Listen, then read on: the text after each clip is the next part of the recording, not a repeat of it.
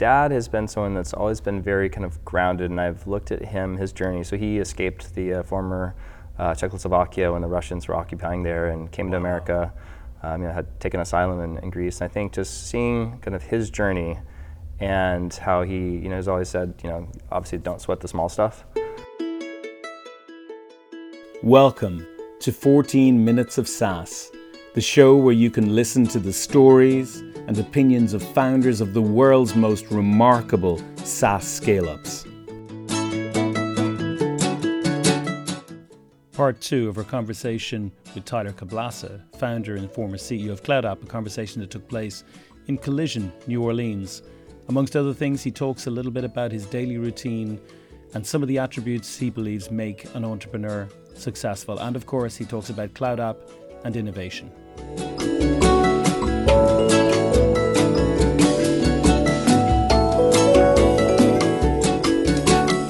A big part of your value proposition, uh, I feel, is, is speed.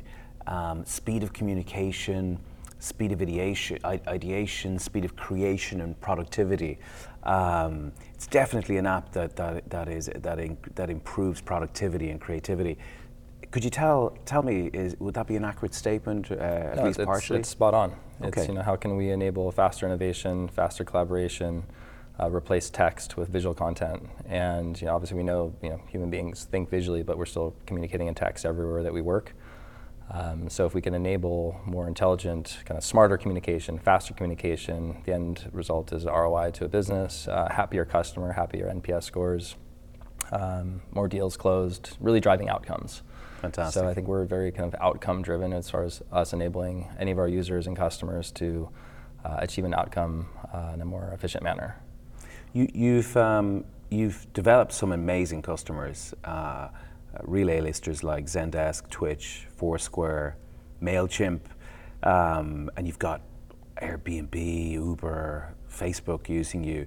Um, did it take? Did you work your way up uh, to get to those in- incredible labels? Uh, are you, or are you now primarily a, a large enterprise play, or do you work with a lot of S M Bs still? How do, Yeah, so customers? I think the, the product was seeded in the kind of early adopter, kind of designer developer community. And commonly, early adopters will adopt a product that allows them to do something faster, smarter, really the, the productivity hackers.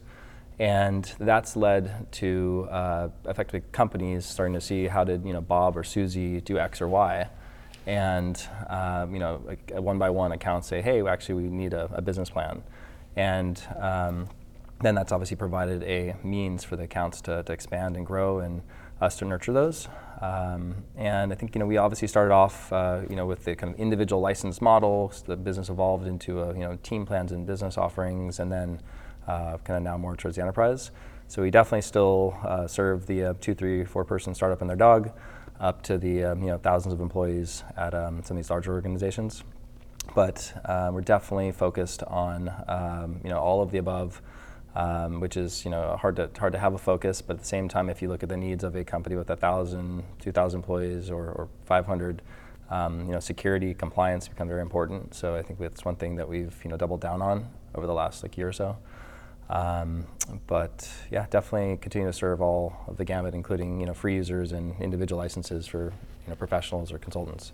People come at things from such different angles. What would a a normal day of the week be like for yourself? Yeah, so I think uh, first step, uh, you know, get that alarm clock going and try to wake up to uh, start off with a little bit of journaling. So I've been really starting to kind of build that practice more thoroughly, and so try to bucket that into like, you know, ten, fifteen minutes max. Um, really starting with questions like, where are you now physically sitting? How are you feeling? Why? What did you learn from yesterday? Um, trying to look at actionable, what can you bring into the today? Um, and then maybe you know a good like ten, fifteen minute meditation. So this is still a practice I'm trying to develop and build. Recently started working with an executive coach, and uh, then uh, you know we're our office is in Soma, uh, kind of close to Fifth and Howard, and you know we commonly have different uh, you know department meetings or um, you know obviously all hands staff meetings. Um, definitely quite a bit of effort these days on recruiting. Uh, in the process of you know, scaling, t- scaling the team. So we're about twenty-one now total. We've got our headquarters in San Francisco, which is about uh, nine to ten, and then also a office uh, down uh, south of the border. So uh, congratulations, yeah. it's, a, it's a great achievement. Um, w one thing I do notice is that uh, uh, entrepreneurs in the in the Bay Area, um, a lot of them uh, get into meditation. Um, I think more than Europeans do. Um, and I've no doubt in my mind, uh, because it must be working for you guys, um, you know, what have you noticed uh, that that gives you, um, that that adds to your, to you on a daily basis? Yeah, I think it gives you a sense of clarity and some time to actually block out time for you, which is common when you're thinking about uh, whether that be your business, your team, uh, as well as, you know, friends and family, and taking time for your, your you know, you, um, and just really trying to understand where you are mentally and just let thoughts come and go and just being aware. And I think self-awareness is one thing that we're all uh, struggling with even more and more with modernization. And if you look at the uh, you know, rates today of uh, depression, anxiety, and stress, and with all this modernization has resulted with Um, you know, these other new uh, trends. And I think it's critical that we really take time and, you know, practices obviously like yoga, and whether that be, you know, getting cardio in and eating healthy and trying to create a, a ritual and a practice. Um, there's a, a book called uh, How to Be the Luckiest Person Alive uh, oh. by uh, uh, James uh, Altucher. Oh, I'll have to um, read that. And uh, kind of he kind of went through that journey and also kind of built out a practice. And I think it definitely has, has resonated, and trying to like what is your practice and having one and trying to create discipline, especially with there's so much going on, and whether that be events and calls and meetings and um, whoever it might be that um, you know you might be um, kind of connecting with. I'm actually writing down How to Be the Luckiest Person Alive, because it's one of the best book titles I've ever heard, and if it's helping you, I definitely want to have a read of it. You've piqued my curiosity there, Tyler. Um, What would you, uh, are, what are you not good at then? If we talk about self-awareness, what, what's the one thing you'd love to improve, or what's the one thing you just accept that you're not good at and you will always have a co-founder do, or, or an employee do? Yeah, I'd say definitely, uh, again, self-awareness I think is a journey, and just more and more finding yourself in the now and reminding yourself, if you're not thinking about the past or the future, are you present? So that's, this is an ongoing ongoing journey. It's definitely, I think, a challenge for myself, a challenge for, I think, most. Um, but I'd say definitely on our team, um, I think, you know, it's nice to create broad strokes in the clay, uh, and then have uh, team members that are very kind of in the details. Um, you know, as a small team, you know, you start to get into all the, all the numbers and the modeling and all of that wonderful jazz, and, I, and you know, definitely falls a lot onto the executive team. So um, definitely, you know, we try to lean on others on our team. Uh, sometimes with those, you know, three-letter like M B A names, and um, to lean on as far as some of the, the, the finance side and just all the modeling. Um, so definitely, I wouldn't say um, the details on that. However, at the same time, uh, I definitely love kind of getting in the details on product, uh, as well as kind of all the, the branding, messaging, and um, kind of very detailed on to kind of customer-facing, uh, internal operations. I think we we do our best, but lean on others to um, try to fill those gaps. What's the one personal quality Uh, that you feel has helped you succeed in life? Yeah, it's a, it's a good question. I think uh, just definitely my, my dad has been someone that's always been very kind of grounded, and I've looked at him, his journey. So he escaped the uh, former uh, Czechoslovakia when the Russians were occupying there, and came wow. to America, um, you know, had taken asylum in, in Greece. And I think just seeing kind of his journey and how he, you know, has always said, you know, obviously don't sweat the small stuff. Um, so I, I definitely um, have really kind of taken to heart that, and also learned and am still learning how to not react to different uh, um, experiences, because that only kind of induces whether that be more stress or anxiety or unhappiness or whatever it is. So um, definitely that's, I'd say, one one trait that I kind of picked up from Dad, and he's never seemed stressed. He's always said he's quote unquote loose as a goose. So your dad is a massive influence uh, yeah, on your life? I think so. Is he your hero? Uh, definitely. That's very cool. Um, what's your vision for CloudApp uh, going forward? I mean, y you do have a cool app. You've got traction. I think you've over two million users or something yeah, like this. Uh, what's you know, what's the next kind of uh, the next step or the next stage over the next two or three years? Yeah, so we definitely are investing heavily in uh, A I and machine learning. Um, again, the goal here is how can we allow uh, teams, businesses, professionals to work smarter, faster. So today, you know, we effectively call the intelligent visual communication platform. Um, as we evolve the platform into more of a full-blown productivity suite, okay. uh, really kind of bringing together a kind of best-in-class series of uh, different solutions that live within the platform. So as CloudApp kind of evolves into more of a platform uh, for various productivity uh, kind of hooks.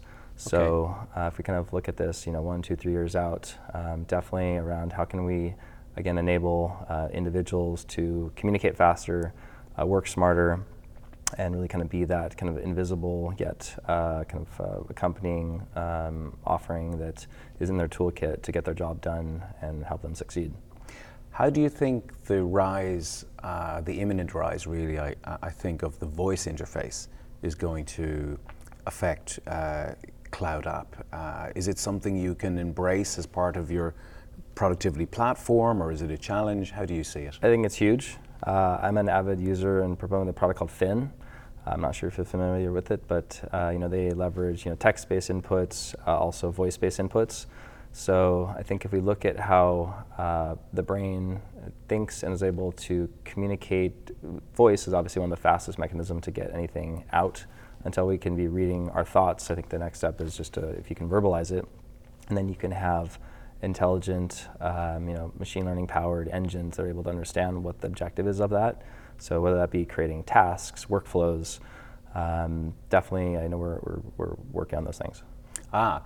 Uh, that was going to be my next question, actually, because with that many users uh, and with that much communication going on on your platform, you, you are generating a massive amount of data, well, large amount of data. Um, so you are actually looking into how you may have a, a, a machine learning stroke, deep learning type strategy with this. Yeah, exactly. So uh, we definitely, you know, as of today, generate you know millions of these uh, shares monthly, so millions of pieces of content. And uh, obviously, the um, within content, whether that be images, video, um, or even kind of audio clips, uh, there's a huge amount of um, information that can be leveraged to enable that user to achieve their outcome faster. So even if it was like a, a support person understanding the context of a workflow, responding to a ticket, and within that ticket knowing that, hey, maybe this piece of content can answer that, uh, help that customer faster. So definitely going kind of much deeper into all of the Uh, M L, A I, kind of deep learning technologies, and also doing that for uh, compliance reasons and uh, you know, enterprise use cases. And uh, I suppose they're two of the hottest trends right now, uh, machine learning and um, uh, voice interfaces. Are there any other tech trends Uh, relevant or not relevant to your business that excite you today? I think those are the most interesting, and again, looking at how, quote unquote, A I, which I actually I don't think A I is really a thing. It's more what with machine learning. It's deep learning. Uh, it's building models to understand you know patterns and how, relevance. Um, I think the the crypto trend, in my opinion, is ninety-nine percent. Uh, there's a lot of noise and not much substance. Again, it's the solution looking for a problem. Yeah. So uh, definitely, I'm very excited about machine learning and kind of deep learning. And then also how um, these new types of interfaces, looking at augmented reality, V R, um, when does the screen in front of us start to disappear? Um, and what does that look like in the business workflow of uh, you know the future? So uh, Mark Weiser's prophetic words about uh, computing power disappearing into the environment and uh, devices like this that only exist for computing uh, pretty much disappearing. Um, would you agree that that's an inevitability? Definitely. Yeah, I think uh, the first step is looking at like augmented reality and V R. Um, obviously, Google Glass was a, was a nice first attempt. Um, but if you can really start to imagine even our desktops, like even if the desktop is still sitting here on, on a, with a flat screen, like what does augmented reality look like on the desktop? Yeah. How do you get contextual awareness of everything you're interacting with, um, whether that be on a flat screen or in a three-dimensional in a virtual reality? Yeah. Uh, and you know, are you uh, have you any thoughts in terms of CloudApp and how it may evolve with that, or is that a tiny bit far out at this stage? Uh, it's far out, but I mean, keeping in mind that we uh, you know have users that uh, share you know millions of these pieces of content monthly. Um, definitely, we're thinking very actively about it. I uh, really appreciate you giving us your precious time here on fourteen Minutes of SaaS, and I wish you every success. Awesome, thanks, Stephen. Really appreciate it.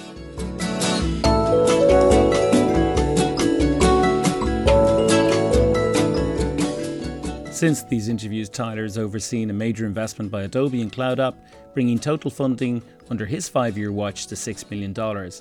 He's since left his role as C E O, but remains part of the board of directors.